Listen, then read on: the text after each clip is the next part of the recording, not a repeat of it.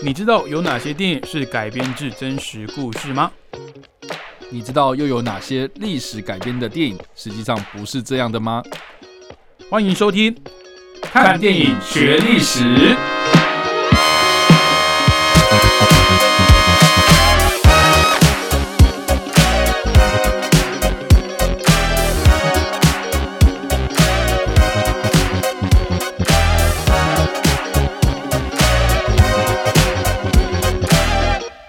Hello，各位听众朋友，大家好，欢迎继续收听汉声广播电台。您现在收听的节目是每个礼拜五早上七点半到八点的《看电影学历史》，我是主持人伟杰，我是主持人叉叉 Y。好，那今天要介绍的历史事件呢，算是创下我们这个节目最古老的的事件啦，就是 你说我们的回溯时间最对，我们一直久远我们一直在往前推，在往前推。好的，这一次要介绍的事件呢是这个，这是四百，哎怎么讲？四百八十 B.C. 哦，就是西元前啊对，before century 的意思哦，嗯就是西元前四百八十年八月十一号的温泉关战役哦。终于啊，终于这个节目已经好久没有介绍一个事件是我完全是有印象的了，不然不然每次 不然不然每次都很绕赛，就是呃讲讲历史哦，我我我可能就比较生疏嘛，就讲电影好像也没几部我有看过的。不过这个节目，我想就是透过讲解这些历史事件啊，跟平常没有进入到你视野或是你不会注意到的一些呃历史改编的电影哦，让你整个看电影的过程啊，或者是去了解这些历史上真实发生的事件呢，会有不一样的感受哦、那其实这个温泉关战役呢，我觉得，嗯，我是看了我们之后要介绍这部电影才知道这个战役的。哦，真的哦、对，所以我觉得它也算是有一种教育意义啦。所以我们有时候讲说，真实的事件会比电影的这个虚构的东西还要扯我觉得这个事件呢，让它的呃 整个战役的这种传奇性哦，这个传奇色彩更浓厚了一点哦。那这个战役到底发生了什么事情，或者是它在历史上面有什么重要的地位呢？那请查拉歪先跟嗯我们讲解一下。好，我们这个如果讲到温泉关战役，应该要知道说这个其实是所谓的波西战争的其中一部分。对，就是波斯帝国对上了当时的希腊城邦联联盟嘛。嗯哼，对，那为什么我会特别讲希腊城邦联盟？很大的原因是因为呢，我们好像不太能够用现在我们对于国家的，定义。对我们现在对这个国家的定义到底是什么？我们不是什么领土主权嗯跟什么人民吗？可是你说城邦，它其实也有达到刚刚讲的那几个要素啊。是啊，是啊，是啊，所以意思就是说，呃，希腊当时的这一个国家，其实是以城市为主嘛。就是嗯为什么叫城邦？城邦就是因为一个国家，就是一个城市，就是其实就像一个国家一样，就是他们自己会自给自足。嗯，那只是有必要的时候呢，我们可能会有一个联合起来的呃、这个所谓的联军，希腊联军哦，就是希腊这个地区哦所代表的这样的一个军队。它不是希腊一个国家，对对对，它是希腊一个地区，但是这个地区里面有很多各大城市，也就是各大城邦的这种感觉啊。没错没错，这个的原因是什么呢？很大的原因是因为呢，大家如果现在去把这个地图打开来哦，看到希腊这个地方呢，它其实就是在爱琴海、科里呃克里特海，然后要进入到地中海，或是呃往再往内陆一点的话，到黑海这一块巴尔干半岛的最南端这个地方呢，它地形呢是非常非常的破碎。嗯哼，就是有高低起伏的丘陵，然后有山有海，然后这个海上又有很多岛。这个地方呢，就是光一个爱琴海上面就有很多大大小小不同的岛屿了，这样。嗯所以呢，你一个地方哦，很有可能就是你要翻山越岭，或是你要你要游泳渡河渡海，哦，甚至是你要航海，你才能可能到下一个城市哦。所以为什么每一个城市每一个城市都这么的有自主性？很大的原因就是因为他们的地形所逼啦。嗯哎，就是说，我们虽然都是讲同一个语言，然后这块区域呢，大家的生活习惯、文化其实好像都差不多。地形很破碎了。就是因为对地形太破碎了，所以呢，这个地区跟另外地区可能就是没有什么交流，嗯哦，甚至是有可能是敌对的关系哦。所以其实这也是欧洲一个为什么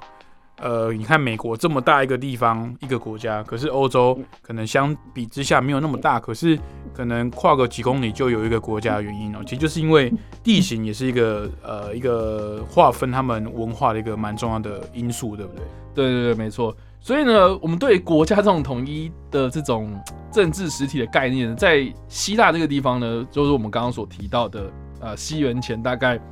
西元前大概四百到哎六百多之间哦。这段期间呢，这些城邦呢，他们都有各自自己的在地特色，嗯哼，彼此之间呢，也有可能是结盟、贸易或是仇视、征战等等的这样子。所以，我我自己在看这件事情的时候，我自己是有一点点。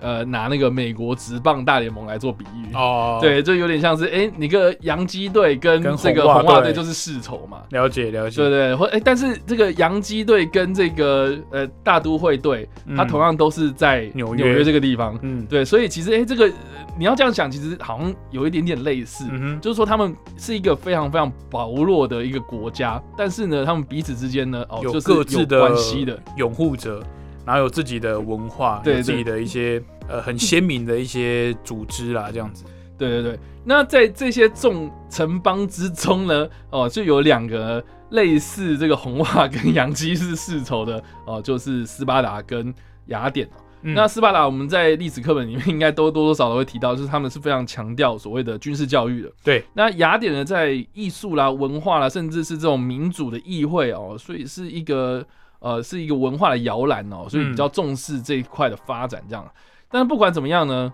每一个城邦都有每一个城邦各自的特色哈，所以呢，当这个波斯大军压境的时候呢，这些城邦们他们到底要怎么样去联合对付这个庞大的帝国啊？这个就是他们第一个要面临到的挑战。这样，那我们把这个画风一转，都是聊到就是有关于波西战争的开始哦。为什么波西？就是波斯跟希腊这两块地方呢会打起来呢？嗯，很大的原因是因为呢，在西元前大概五百四十七年的时候呢，波斯帝国它消灭了小亚细亚，就是我们今天呢土耳土耳其半岛的这个利迪亚这个地方说起啊，利迪亚啊就是。F I R 的一首歌啊，就对，就是那一个，就是那个地方，就是那个字，对，就是那个字。哎，其实如果你现在不讲，我就我相信很多人会不知道，对，就会觉得那个是一个 一个人名或是干嘛而已。对，这是一个地名啊，它就是那个呃土耳其半岛的最最最最最最最西边这样子。OK，这个这个区域因为跟希腊很接近嘛，哦，就是隔了一个海峡哦，所以呢这块地呢一直都被认为是呃这个你要。到欧洲跟你要到亚洲的一个重要的交通枢纽嘛，嗯，那对于这个在中东地区崛起的波斯帝国来说的话呢，我当然第一个就地理位置来说的话，当然要取下这个地方才让我好进入到欧洲地带嘛。对，那就语言上来讲，它跟我们在这个西边一点的民族是有共同语言的，有类似的文化，就语系比较相近啊。对对对，那所以就这个波斯的观念来说的话。我为了要达到我所谓的民族大统一啊，所以呢，我把这个地方吃下来，我把这个地方纳为己有，这个是天经地义的事情啊，就是非常非常合理的事。那波斯帝国它灭掉了小亚细亚之后呢，它开始就染指这个希腊地区了，这样。对。那靠近土耳其半岛的那一块的希腊城邦群呢，哈，有一个是以爱奥尼亚为首的这个部落呢，它开始就是反叛这样。所以当时这个波斯帝国呢，呃，就对这个艾奥尼亚的反叛呢进行反制，就说：“哦呦，你没有造反还好啊，你一造反我就有出师有名的嘛，我就是要去平乱啊。”嗯，这就有理由可以打你。这是不是很像最近某个国家？对，就说，哎，你们那边哦独立了嘛，对不对？啊，那你们那边有动乱哦，所以呢，我要来帮你们。进行维安或是特种任务这样子啊，哈，所以呢，就是说，哎，我有理由，我说我要保护你们嘛。嗯，那对于其他的希腊城邦来说的话，他们就说，哎，既然如此啊，哈，那你们要不要顺便啊？呃，说一起啦，哈，就是说你们就一起来臣服我这个大帝国就对了，哈。所以就造成了就是希腊内部的混乱这样。嗯，但是一开始呢，希腊城邦各个之间呢，他们对于爱奥尼亚或者我们刚刚所所谓的利利亚这些就比较靠近。土耳其的这几个城邦来说的话，就是有一些是主动的要求说，好，我们我们是可以跟你合作的。那有些是啊、我不想碰这一件事情。我你说靠西边的这些希腊小城邦，哎，对对对，一开始是说那好没关系，那你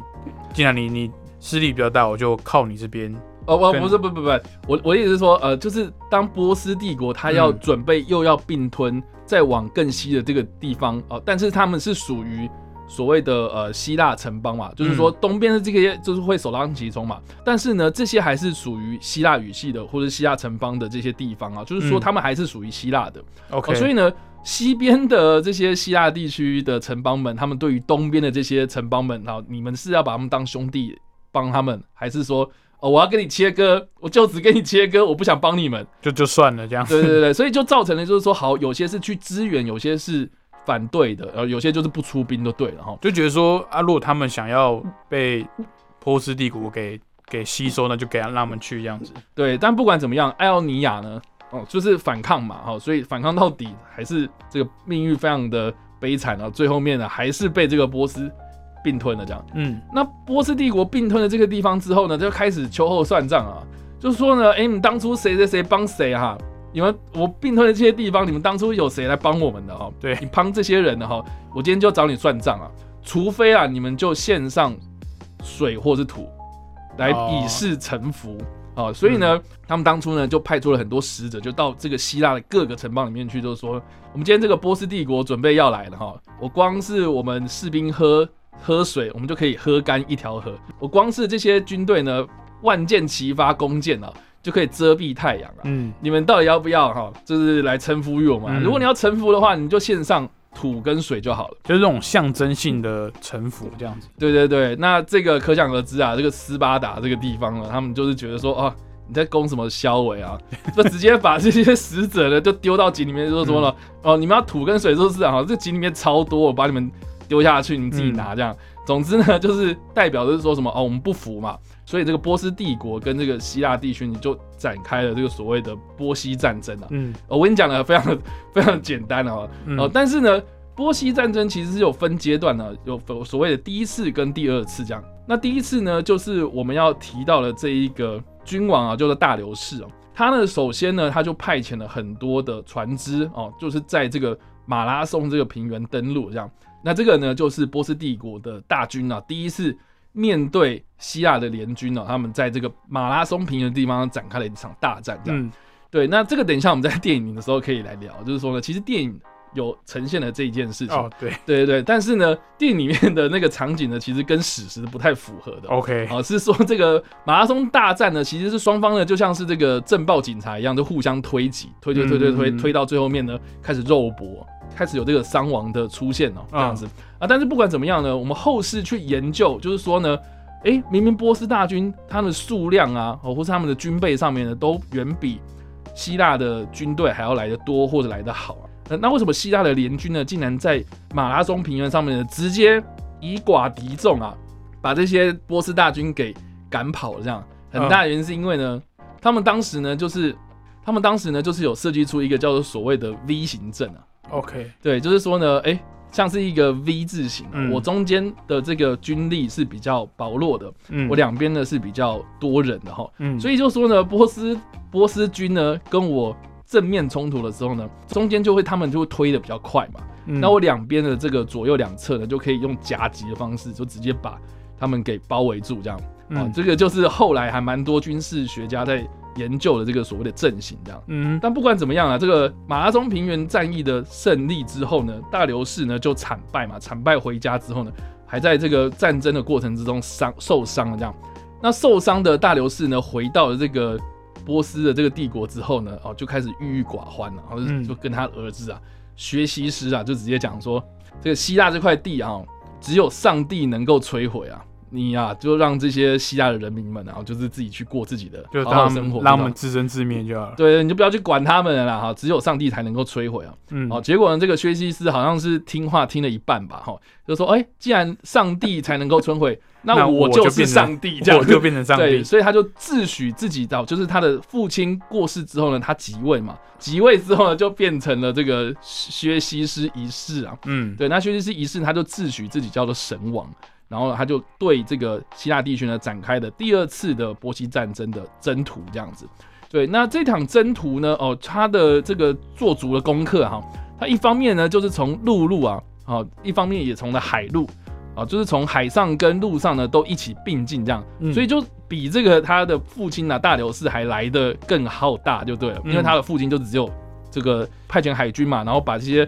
把这些军人呢送上岸之后呢，就 在这个马拉松平原上面大大战没有，我今天从北方的陆地这地方呢开始派遣我的庞大的陆军，嗯，然后在南方的这些海路上面呢。哦，就是派遣了我一个更庞大的海军部队这样子，哦，甚至是呢，他们在越过这个土耳其跟希腊地区的这个海峡的时候呢，他们还用这个平板船哦，他们在这个海峡之间呢，就是并排很多的战舰这样子，这些平板船，然后在上面呢就架木板，然后让这些陆军们哦，就是直接走过去这个海峡，你就可以知道说，其实。当时的这个波斯帝国啊，是有多么的有钱，这样子，就是船也很多艘，这样子，船也很多，钱也很多，人也很多，就这样浩浩荡荡的，直接从这个北方这个地方呢，直接要从呃，直接要从这个北方这个地方的南下，要入侵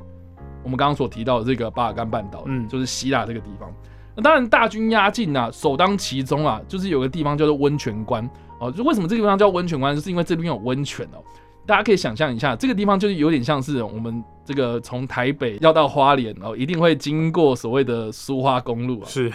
这个苏花公路有一段最险峻的地方呢，就是清水断崖嘛。嗯，哦，其实温泉关就有一点点像是清水断崖，嗯，就是两边呢，呃，一边是山壁啊，另外一边就是断崖，嗯，然后就直接到海里面去哦，然后只有一条小小的路这样。那这条路呢，就是易守难攻啊，哦，就是当时的这个有点像一个一个。一个小关卡的那种感觉，对，就是一个小关卡。那所以波斯大军到了这个地方，就像挤牙膏一样嘛，所有的地方都挤在一起这样。所以呢，这个地方呢就被当时的希腊联军认为是一个最好最好防守的地方。嗯啊，但是呢，我觉得也蛮有趣，就是说呢，希腊联军到了死到临头啊，还是没有要联合起来啊。嗯，对，就是很不团结，就对，没有决定要一起出兵，就对了。对对对对对，所以有些。决定要先去守住这个温泉关，有些呢就是觉得说好了，凡事不关己嘛，来了再说就对了这样。嗯，然后再加上说呢，当时的希腊这些地方哦，正在举办所谓的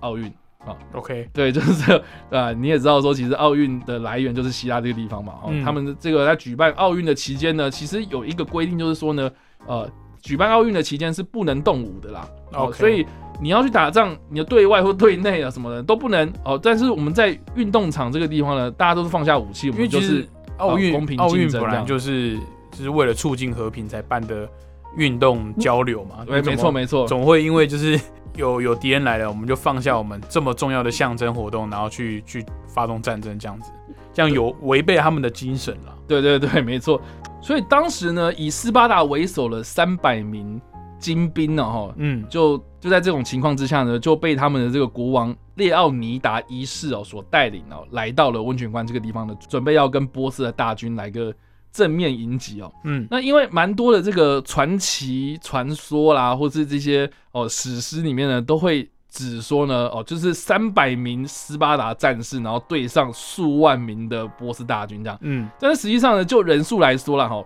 除了三百名斯巴达人之外呢，啊，斯巴达人他们还有找一些哦，比如说奴隶啦，或是友军哦，嗯，哦，加入他们这个军团这样子，总共前前后后啦，大概是六千多名人，OK，呃，六千多名的希腊战士这样，我们就说这个是希腊联军，可是对上了这个所谓的波斯大军，还是很悬殊的一个比数啊。对，当时薛当时的薛西斯一世呢，他带领的。部队，然后后来的推算大概是啊五万人到十万人左右，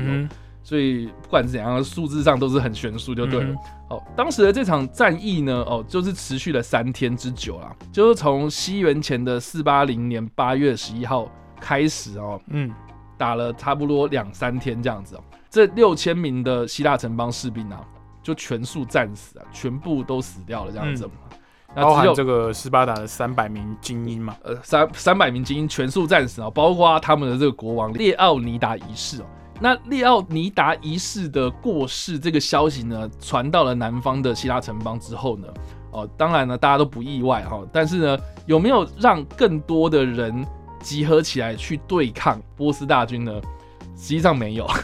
哦，没有是，其实还是没有。就是呢，当时的这个波斯大军呢，他们是因为绕路的关系哦，所以就绕过了温泉关这个地方呢，然后来从后面呢就迎接这六千名嘛，所以这六千名的希腊士兵们呢，全部都战死，这样，嗯。那还是没有警醒这些南部的呃这些希腊的城邦们哦，就是还是一样，就是让他们这样自生自灭这样。嗯。那结果呢，波斯大军不仅就是入侵了各大的希腊城邦之后呢，还入侵了我们刚刚所提到的这个雅典这座城市啊。嗯所以就等于是说，希腊的核心地区基本上呢都已经被踏平了，这样。嗯啊，但是为什么后来第二次的波西战争还是宣告希腊获胜呢？其实很大一个原因呢，就是说温泉关战役它做到了一件事情，就是说呢，他让希腊的海上联军们哦有更多的时间来做充足的准备，嗯，所以他等于是说他争取到了时间呐哦，然后有点拖延的感觉。对对对，就是让这些海军们能够在一个海湾之中集结，这样哦。嗯所以呢，在这个海湾之中呢，这波斯帝国他们的军舰哦，其实速度上啊，哦，或是他们在这个灵活度上面来说呢，都比这个希腊的造的船哦还要来的笨重，还要来的慢这样子哦。所以呢，希腊他们的这个船只哦很轻巧啊，哦所以就是用这个撞击的方式哦，就直接把这些希腊联军啊、就把这些波斯的船哦给撞沉了这样子哦。嗯所以在海上面呢，其实是转败为胜哦，所以才从海上呢再反攻到陆上，然后才把这些波斯大军给赶回去。嗯哼所以其实大致上的这个波西战争呢，啊、就是让当时的人呢、跌破众人眼镜啊，很大原因是因为呢他们以寡敌众嘛，嗯啊，对，就是就是哎、小小的一个希腊地区呢，竟然迎头痛击了这个波斯大军这样。嗯而且波斯当时的帝国有多大呢？我刚刚 给大家一个概念啊、就是说呢，当时这个波斯帝国最东边最东边来到了现在的巴基斯坦这个地方，嗯就是快要到印度了。然后最南最呃最西边最西边呢，在非洲地方就是来到了现在的利比亚或者埃及这个地方。然后最北边最北边呢是来到了现在的高加索地区的这个亚美尼亚这个地方。哦对，然后呢，最南边最南边呢，就是现在的两河流域这个地方啊，嗯就是现在伊朗或是伊拉克这个地方。可以说整个中东地区都是当时都是波斯他们帝国麾下的。对对对对，所以你会知道说，哎，为什么希腊这一块半岛我竟然两次都失败，我爸失败，我也失败，薛西斯不是干死了吗？这样子啊，哦，所以其实呢，哎，这后来为什么这个波西战争会这么的被很多人歌颂？很大原因就是因为它背后承载的这个历史意义实在是太重大了。嗯，对。那其实我们聊到这里了，大概应该对电影有一点概念的听众朋友，应该也猜得出来我们要介绍哪部电影了。没有错，就是这个二零零六年呢，有这个现在已经被也是被神格化、传奇化的这个导演哦，查克史奈德所拍摄的作品，叫做《三百壮士》哦，斯巴达的逆袭。啊，那其实这个斯巴达的逆袭是中文的翻译加上去的、它的原文的片名就是。Three hundred 就是这个三百。对对对，那其实他不止让这个查克·史奈德之后啊，在这个导演的范畴里面可以为所欲为，就是可以拍他想要拍的东西之外呢，也捧红了，包含像是呃片中的这个杰哈巴特勒嘛，杰哈·巴特勒对等等的演员哦。那其实我觉得要讲到《三百中的》这部电影之前，我觉得大家可能都会忽略一个很大的重点，就是虽然它是改编自史实哦，那里面当然也有刚刚查查华有提到的一些情节，包含把这个呃波斯的使者推下井里面，或者是呃一些那种画面。哦，你现在讲到三百壮士，你心里面会比较有印象的那些经典场景哦。其实这个作品是改编自一本绘本啊，漫画哦，就是法兰克米勒所绘制的这个同名作品《三百壮士》哦。那这个法兰克米勒，大家可以呃稍微去这个做个功课哦，就是你去 Google 打法兰克米勒呢，基本上哦，在这个美国的漫画界，你不要说你只认识 Stanley 啊，其实有很多这个漫画界的大佬是对于这个漫画界也好啊，或者是这种电影圈也好，其实是影响很大的。嗯，那这个法兰克米勒呢，他笔下就画了很多重要的作品。那我觉得比较有趣的一点是，这个绘师啊，他不见得是这些角色的原创，嗯，但是他所创造出来的故事呢，却被很多包含这个编剧啊，或者是导演所青睐哦。呃，比较著名的作品有这个《金刚狼》哦，《黑暗骑士归来》这个系列，还有今天介绍的这一本《三百壮士》哦。那他笔下这些比较黑暗跟真实的风格呢，也被视为是这个西元两千年之后啊这一波真人漫画电影改编的风潮中非常重要的一个参考依据啊，可以说是漫画界推动电影化的一个非常重要的大师啦。那讲回《三百壮士》这部电影呢，当时呢。我应该也是违法进去电影院看的啦，就是因为限制级吗？呃，我我忘记是限制级还是符号级的，反正 OK，我是觉得它绝对是有被划为限制级的这个潜力。对对对，因为它里面有很多这个裸露也好啦，还有这种这种身体肢解的这种场景也好啊，暴力其实蛮血腥的哦。嗯，那我觉得这一部电影让我感受最深刻的就是哇，你你这个电影怎么可以这样玩？就是嗯，把每一个画面哦。就是我以画面为最高指导，嗯，就是我不管你的情节，我不管你的什么其他的呃剧情推展什么，我就是哎这个画面很好，我就可能用呃十二帧或者是更低的帧数把它放低，然后把这个画面。烙印在你的心里面之后，好，我们再下进到下一个场景。嗯，这部电影呢，我回头过来看，哇，真的很多很多慢动作，哎，嗯，可是你不会觉得这部电影的剧情是拖沓的，因为我刚刚讲了嘛，它是改编自绘本的哦，那它可能呃就是漫画啦，就漫画的这个绘本这样这样一页一页这样子带过去了，它在这个经典的场景呈现之后，再去填充。这个漫画书中间的页数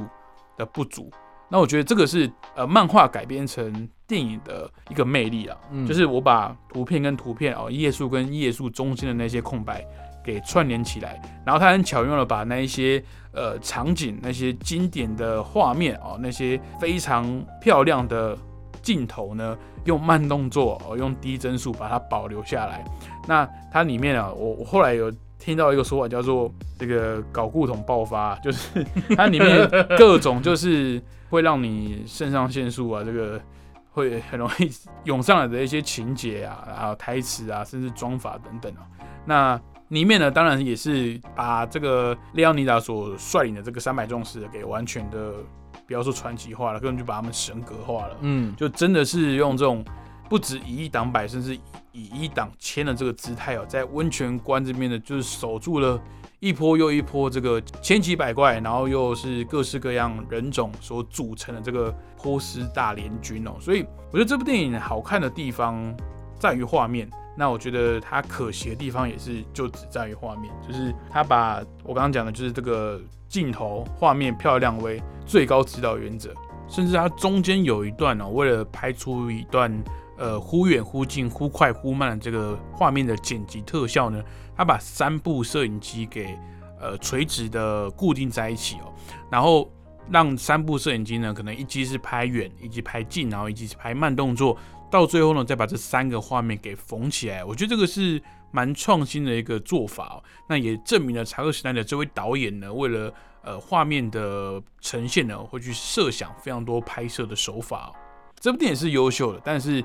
它的剧情啊，还有一些跟这个史实上呢，可能就会被人家诟病啊。但是我觉得整体而言呢，这部电影在当时哦，我觉得在电影院里面是一个非常划时代的突破。嗯，哦，那也成为了这个查克·史奈德他个人的一个算是签名档的感觉。就之后大家都会把标志性的作品，大家都会把他之后的作品呢拿来跟《三百壮士》的成功来做对比啊。他的风格并没有。走失或是有偏差什么，可是到最后呢，他可能自己越玩越过火了，或甚至是有一些东西，呃，可能太执着了，在画面的呈现上，导致呢，呃，后续的作品就是参差不齐啦。不过我觉得在整个呃大场面啊，动作这个调度上，确实哦，查克·史奈德有他呃独特的一个作风啊。好，那我们今天介绍呢是这个节目史上最古早的事件或是战役啦。来自西元前四百八十年八月十一号所发生的温泉关战役哦，那温泉关战役呢，就是这个波西战争哦，当时的波斯帝国跟希腊联邦呢所发生的这个战争，第二波战争里面的温泉关战役。那所推荐的电影作品呢，是二零零六年哦，由美国导演查克史奈德所执导的《三百壮士：斯巴达的逆袭》。还有我们看电影学历史的所有节目呢，都会上架到 Pocket 上面。所以，如果你早上来不及听到广播的听众朋友呢，也可以到 Pocket 上面来搜寻看电影学历史来收听啦。那今天节目就到这边，非常感谢各位听众朋友的陪伴。那我们下个礼拜同一时间空中再会喽，拜拜，拜拜。